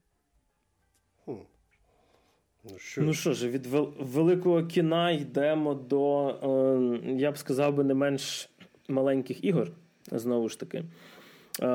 13 е, років тому фірма Remedy, яку ви можете знати здебільшого по серіях іграх про Макса Пейна, е, випустила таку собі пригодницько хорорну гру Alan Wake. Після того вона випускала ще деякі ігри, наприклад, Прекрасний контрол. Е, але все-таки всі чекали продовження, тому що свого часу перший Alan Wake це такий був, типу, фінський Silent Hill, скажімо так. Типу, від, Фінський від, від Стівен Кінг такий. Сумний фінський письменник. І отже, через 13 років вийшло продовження сам Alan Wake 2. І саме поговоримо про сюжет, тому що сюжет е, робить так само той самий фінт вухами, е, показує нам історію через Фін 13 вухами. років. Е, знову ж таки, я буду трошки зачіпляти е, першу частину сюжетну, все-таки грі 13 років. Але для гравців я би не казав би, що зараз варто сідати грати першу частину, але Remedy випустили в себе на YouTube каналі е, прикольний такий ролик, який типу, робить коротесенький рекап сюжету першої частини. Отже, 13 років тому письменник Алан Вейк який тут, так сказати, місцевий аналог тільки молодшого Стівена Кінга, який відомий своїми типу хорорними історіями. Він пропадає в містечку, яке називається Брайт Фолз в штаті Вашингтон. Пропадає від, за містичних обставин, потрапляє він, скажімо так, в такий, типу, темний світ, який називається нашарування, скажімо так, назвемо його. І 13 років тому Е, агент ФБР, котру звати Сага Андерсон, приїжджає знову ж таки в Брайт Фолз розслідувати вбивства, е, розслідувати ритуальні вбивства, е, які пов'язують їх всіх з певним так званим таємничим культом дерева, якоюсь організацією. І відповідно вона приїжджає. Приїжджає вона разом з детективом Алексом Кейсі якого грає сам Сем Лейк, а це обличчя першого в першій частині Макса Пейна, головний гейм-дизайнер Remedy. І дуже харизматичний чувак насправді. Приїжджають вони в це маленьке містечко, яке нагадує, е, чесно кажучи, одразу і Silent Hill, і Twin Peaks, е, і деякі містечка з е, серіалу Секретні матеріали. І взагалі воно видно, що це місто було час від ну, десь колись засновано переселенцями з скандинавських країн, тому що всюди дуже багато таких, скажімо, якоїсь скандинавської недоміфології, імен, відсилочок і так далі. Глуха одноповерхова Америка, як це говорить. Так. Е, відповідно, наша пані Сага Андерсон, до речі, теж дуже цікаве ім'я. Її звати Сага. Е, приїжджає і починає розслідувати е, ну, вбивство. Вбивство доволі жорстоке, скажімо так, за всіма канонами всяких сект, територіальних вбивств, тобто з вирізанням всяких сердець і т.д. і т.п. Геймплейно це так само напів-екшен, напівпригодницька гра, детективна від третього лиця. Скажімо так, ділиться вона в нас на дві частини. Половину гри ми граємо за сагу Андерсон, половину гри ми граємо за самого письменника Алана Вейка. Е, і напевно, що тут розділю зразу історію, так як робить Remedy, на дві половинки. Сам геймплей за сагу Андерсон він відбувається майже завжди в цьому містечку Bright Falls. Е, і слава Богу, це не величезний відкритий світ. Це невеличке, дуже невеличке містечко, яке ділиться на два, скажімо так, спочатку на два, потім більше невеличких районів. І невеличке це реально одна вулиця, хати по дві сторони, максимум десь там якісь трошечки території за гаражі, там кусок якогось шматок парку, якоїсь лікарні, ще щось. Тобто, по всіх, е, як то кажуть, завіток Silent Hill. Приїжджає вона в це містечко, типу геймплей, за нею ми здебільшого ходимо, спілкуємося з людьми. Е, розслідуємо наші справи. І саме розслідування тут зроблено просто прекрасно. Щось схоже, я міг бачити, напевно, що правда, чесно кажучи, трошки гірше зроблено в іграх від Frogwares українських про Шарлока Холмса. Ем, гра тебе абсолютно ніяк не веде за руку. Тобто, якщо ти прийшов, подивившись на труп, який треба вбивство розслідувати, е, ніде тобі стрілочками, не буде підсвічено нічого. Ти маєш сам оглядати, сам спілкуватися з персонажами, е, сам е, розуміти, куди тобі йти на карті, тому що карта тут зроблена щось подібне, як Far Cry 2. Коли тобі умовно дають реальну паперову карту без ніяких компасів над головою, де ти бачиш тільки, де ти знаходишся, і де ручкою написані деякі моменти. Тобто тут в нас кав'ярня, тут в нас будинок престарілих, тут в нас автобусна, тут в нас ще щось. Ну, тебе прямо в атмосферу тобі... такого детектива кидають. Так. І коли тобі кажуть, чувак, маєш поїхати в кав'ярню і поговорити з таким-то чуваком. В тебе нема точки на карті, ти їдеш в цю кав'ярню і ходиш, розпитуєш людей, як виглядає цей взагалі чувак. Типу. І атмосфера тебе насправді тут доволі гарно затягує в себе. А коли ти починаєш збирати певні докази, е, наша сага може їх, скажімо так, зібрати в певну гіпотезу. І це відбувається. Ем, е, щось подібне було в серіалі про Шерлока Холмса з Камбербечем, коли він в своїх думках заходив в таку, типу, кімнату розслідувань. І ти буквально одною кнопкою можеш переміститися, так би сказати, в свої. Е, думки. Ну, в, свій, в свої думки. Ці думки виглядають як кімната детектива, в якій є дошка, на якій е, ти можеш зі своїх справ чіпляти певні докази, з'єднувати їх типу ниточками, задавати питання, і відповідями на ці питання можуть бути якісь певні об'єкти, які ти знайшов, зустрів, почув. Наприклад, там хто був цей чувак. І ти з кимось поговоривши, він тобі один розказав за те, що він був, наприклад, там пояком, другий розказав за те, що він, наприклад, типу, мав сина, третій розказав за ще якусь історію. Ти, виходячи з цих фактів, виводиш гіпотезу. І поки ти не виведеш цю гіпотезу, гра тобі не скаже: йди туди, піди сюди. Вона тебе заставляє реально думати. Не думати персонажа в грі, а думати тебе як гравця. Е, до речі, е, що прикольно, перехід е, в ці думки не ставить гру на паузу. Це я вам, як гравцям, говорю, якщо ви під час якихось екшн сцен Під час перестрілки такі так, я маю заховатись за бочкою, мене тут шмаляють, а ну я зіберу свої думки докупи. Відповідно, Алан Вейк він знаходиться в паралельному світі в цьому нашаруванні.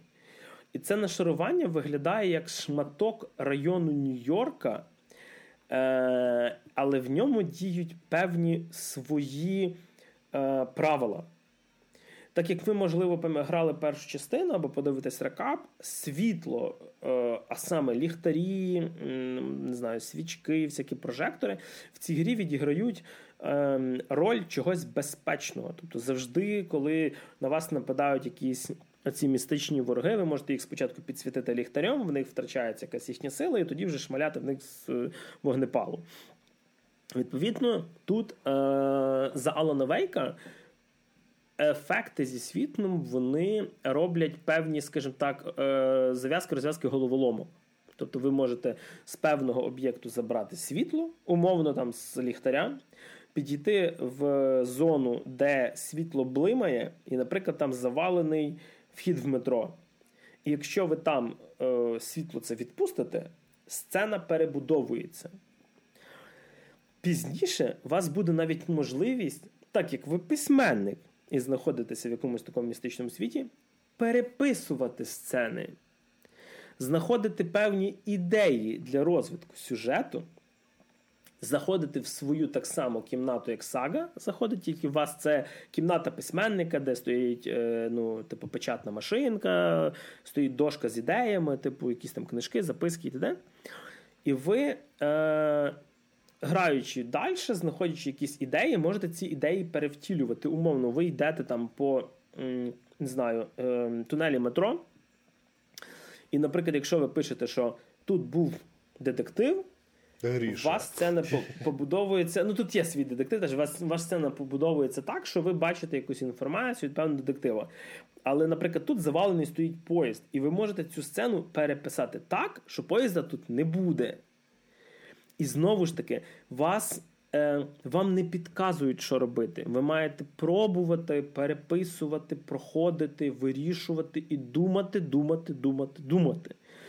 Тобто, те, чого насправді ігри дуже рідко заставляють. Ну, тобто, жанр вам реально... сюжетних цих детективів з головкою, він, в принципі, доволі такий мертвуватий. Тобто тобі час часу в Resident Evil підкидують якісь такі завдання, щоб трохи мозок потренувати. А так, щоб іграти це систематично і частина ігрового процесу, не пригадую. Е, це це прям це це половина геймплею. Ну, тобто, якщо ви подивились, наприклад, трейлер і подивились, що там є багато екшену, він тут також є, але це не основа. Основне тут це атмосфера. Особливо, якщо ви любите Twin Peaks, якщо ви любите ем, True Detective, і е, да, я знаю, Макс, що ти любиш всі сезони, але я скажу саме за перший, тому що тут ну, місцями є такі прям от вайби.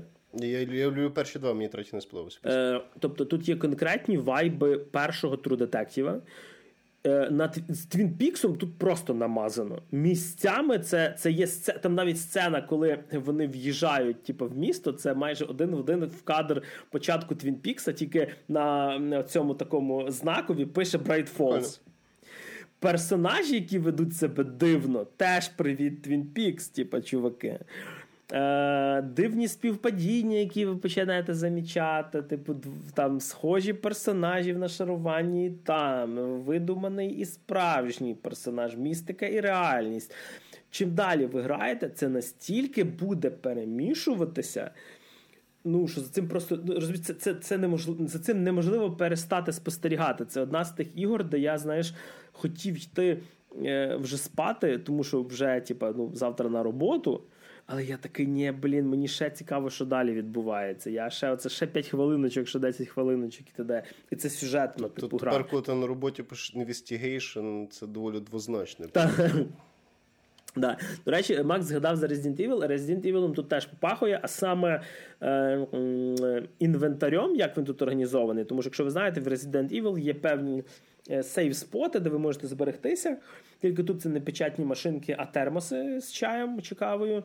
І так само менеджмент інвентаря ви так само робите на сейф-спотах. Тобто там набираєте собі хілок, батарейок, зброї, патронів і т.д. В певний момент ви, звісно, стикнетеся з тим, що вас забагато всього займає в інвентарі, і вам немає сенсу носити там 4 пушки і кучу патронів, тому що просто немає місця. Придеться менеджити. Але штука, яка так само є в Resident Evil, це ця постійна нестача набоїв. Ви тут завжди на грані. Ви завжди, що вас ось-ось і у вас закінчуються набої. Це дуже кльово зроблено. Сама бойовка, вона насправді доволі проста. Е, Я розумію, що це це не порівняти з якимись шутерами. Типу, це дійсно ближче до Resident Evil, але все-таки тут немає е, настільки багато зброї, тому що Resident Evil в певний момент там вже з гранатометами і кулеметами ти бігаєш. Тут все-таки зброя така доволі там, типу, револьвер, арбалет, гвинтівка, дробовик, обріз і щось таке. Тобто зброї небагато, бахкає вона гарно голосно, але навіть весь екшен він пов'язаний теж як головоломка, тому що ти не можеш просто набрати багато патронів і абсолютно кожного ворога затовкти. Тобі завжди треба щось чуть-чуть подумати. Е, боси це взагалі. Тобто є боси, де якщо ви не будете спостерігати, аналізувати і думати, ви просто не зможете їх пройти. Я над одним босом е, мучився разів 20, перегравав, поки я на дещо не звернув увагу і такий: ах, ось воно що. І тоді цей бос проходиться ну, буквально там за 6 вистрілів. Ну, тобто просто ПППП не канаєш, треба думати. Ну, Це цікаво. Ні, ні. Е, До речі, е, графічно гра виглядає дуже круто. Е, при тому, що тут є час від часу сцени з живими акторами, і є ці переходи від картинки з живим актором до е, комп'ютерної графіки, ти не завжди помічаєш, коли цей проходить переход. І це знято дуже кльово. Наприклад, персонажі, які розуміють, що вони знаходяться в якійсь ситуації незрозумілій, дічовій, де просто збоку має Девід Лінч стояти і махати рукою. Типу. Ем, І це, скажімо, тут є від настільки страшних сцен, де просто хоч ну, ти можеш обгадитися від страху і саспенсу, до неочікувано мюзиклових моментів, типу, які поставлені дуже круто. І гра з тобою, внутрішній режисер теж вміє ем, спілкуватись не тільки прямим текстом. Наприклад, я в певний момент е, в одному геймплейному елементі просто загуб... ну, я не зрозумів, куди йду, я просто бігав там по колу. Е, І я зрозумів, що в мене на стінах навколо персонажа з'являється слово з запитанням Lost, типа загубився. Oh. І це теж дуже кльово зроблено. Е, Скажімо, я я не буду заходити за спойлери. Єдине, що скажу, гра вона пов'язана з все трошечки пов'язана з всесвітом контрол. Якщо ви грали контрол від тих же Remedy, контрол все-таки був більше про екшен, ніж про сюжет, але весь цей світ, який дуже надихався SCP Foundation, він тут продовжується. Тут є час від часу е, певні моменти персонажі, якісь відсилочки, записочки з того ж контролу. Якщо ви не грали контрол, е, не страшно. Е, тобто, типу, ви просто пропустите кілька таких пасхалочок прикольних. Але Remedy гарно вибудовує оцей весь всесвіт своїх ігор. Е, на рахунок е, технічної частини. Е, я грав на Xbox. Не скажу, як воно на ПК на Xbox в режимі 60 FPS гра йде прекрасно. Е, Єдині баги, з якими я стикався, це раз в мене гра просто намертво зависла, я мав перегрузитися. І двічі був в мене такий прикол, коли я загружаю гру після того, як я її згорнув, виключив консоль і з Quick Resume вертаю, гра е, вертається без звуку. Тобто два рази в мене було таке, що просто ну, звуку повністю немає, прийшлося перезавантажувати гру.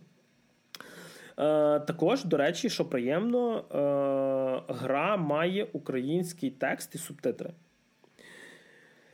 Е, Наскільки мені відомо, типу, Remedy наняло якусь е, фінську контору, яка мала підрядників, і наскільки е, хочете пошукати знову ж таки зрадоньку, там якісь ем, е, хлопчики спрацювали, які в житті говорять російською, наскільки я це зрозумів.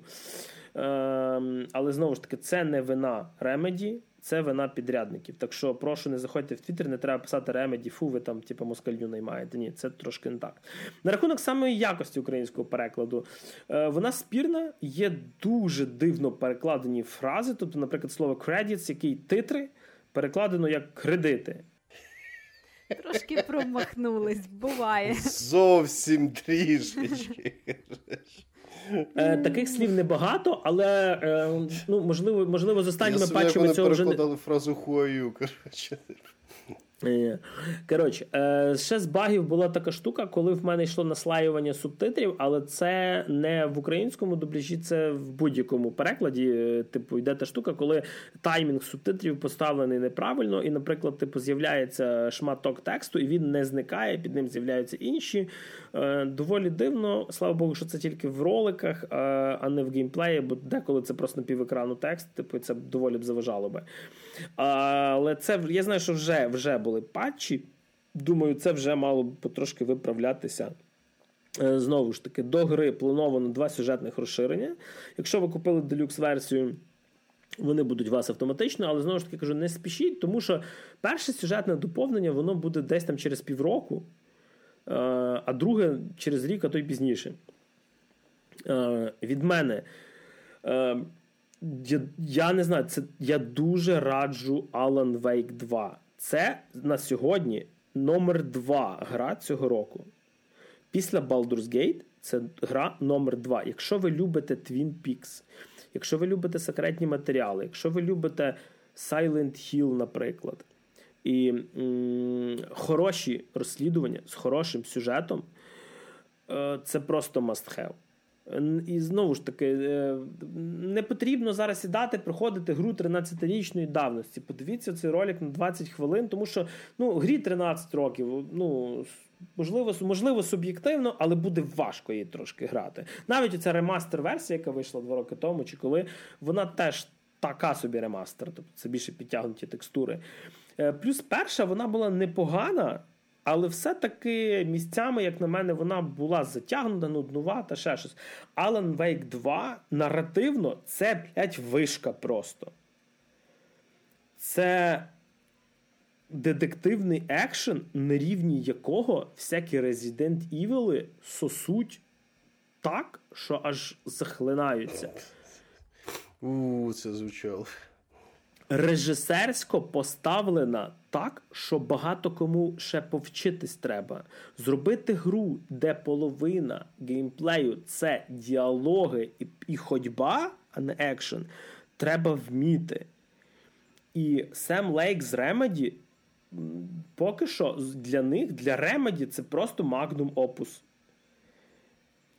Беріть, купуйте, грайте. Я не скажу за оптимізацію за ПК, всілякі там нюанси. На консолях оптимізована класно. Так що, якщо маєте можливість консоль, е, беріть. Знову ж таки, PlayStation 5 і Xbox Series X недоступна на старих приставках. Якщо контрол був, то тут вже нема куди. Але погравши там годинку-дві, ви зрозумієте, що ну, для PS4 це вже просто немає куди. Так що від мене всі великі пальці вверх раджу обов'язково для проходження. Ну що ж, а перед тим як ми закінчимо, як завжди, хочемо нагадати, що в нас в описі є багато корисних лінків, де можна нас слухати, лишати нам коментарі, лайкати, брати ці всі ліночки, силочки і переслати своїм друзям і на YouTube, і на Spotify, і на Google Apple Podcast, і не тільки. Знову ж таки, якщо ви хочете підтримати захисників, у нас є ліночка на Повернись живим. А якщо ви хочете підтримати нас, у нас є ще досі є Patreon, BuyMeACoffee і сервіс Donatello. А ви слухали аж цілий 99-й випуск подкасту «Те, і в студії для вас сьогодні працювали Максим Морзюк. Всім всього хорошого. Валерія Стечанін. Бувайте. Мене все ще звати Григорій Трачук, і як завжди, почуємо.